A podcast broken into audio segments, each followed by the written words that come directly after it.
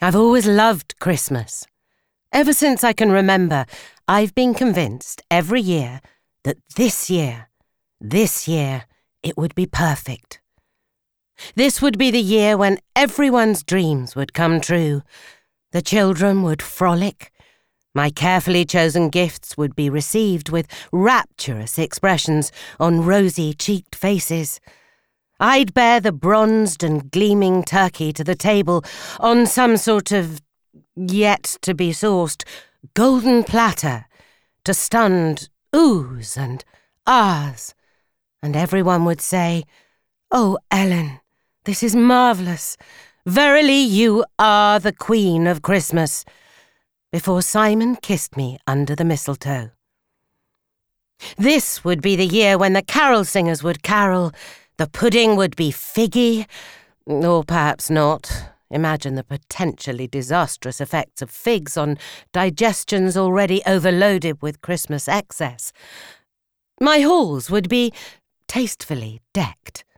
The bells on high would ding dong, and the merry gentlemen would rest dismayless, unconnected with any quantities of port they may have imbibed. Never had I been more convinced of it than this year, when I was going to have the cosiest, most delightful, tiny family Christmas with just Jane and Peter and Simon and me. In all my many quests for the perfect Christmas, we'd almost never achieved this a Christmas with just the four of us, and I was quite sure it would be utterly magical. I hadn't seen either of the children in ages, and what could be better than a Christmas reunion? Hallmark had literally built a brand around exactly that.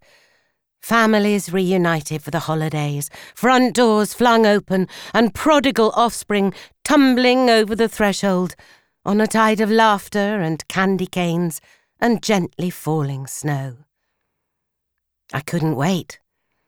The children had always loved Christmas too, and I was determined that I'd be making it extra special for them when they came home for this fabulous family Christmas.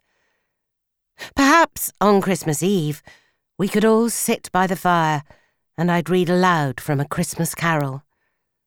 I'd steal a glance at the children, spellbound by the old story, the firelight flickering on their dear faces that I'd so missed and realized that we were making the happiest of memories together to sustain us through darker days in the years ahead.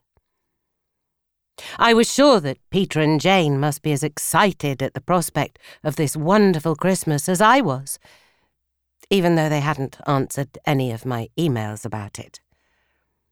Yes, this was going to be the Christmas to end all Christmases. Not only would the super touching, heartrending reunion with Peter and Jane bring joy again to my lonely, shrivelled heart and remind me of what love really meant, it would also be a special chance for festive bonding with my precious moppets. For Simon and me to walk hand in hand through festively frosty fields, watching our marvellous children as they frolicked. A tick on the perfect Christmas list merrily. Tick, with our wonderful dogs, who'd suddenly have learned about things like coming when called for the purpose of the vision.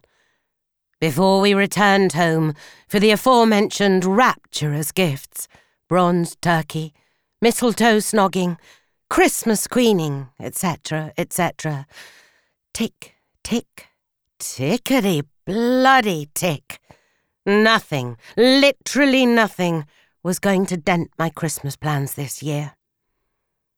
I couldn't wait for the best Christmas ever.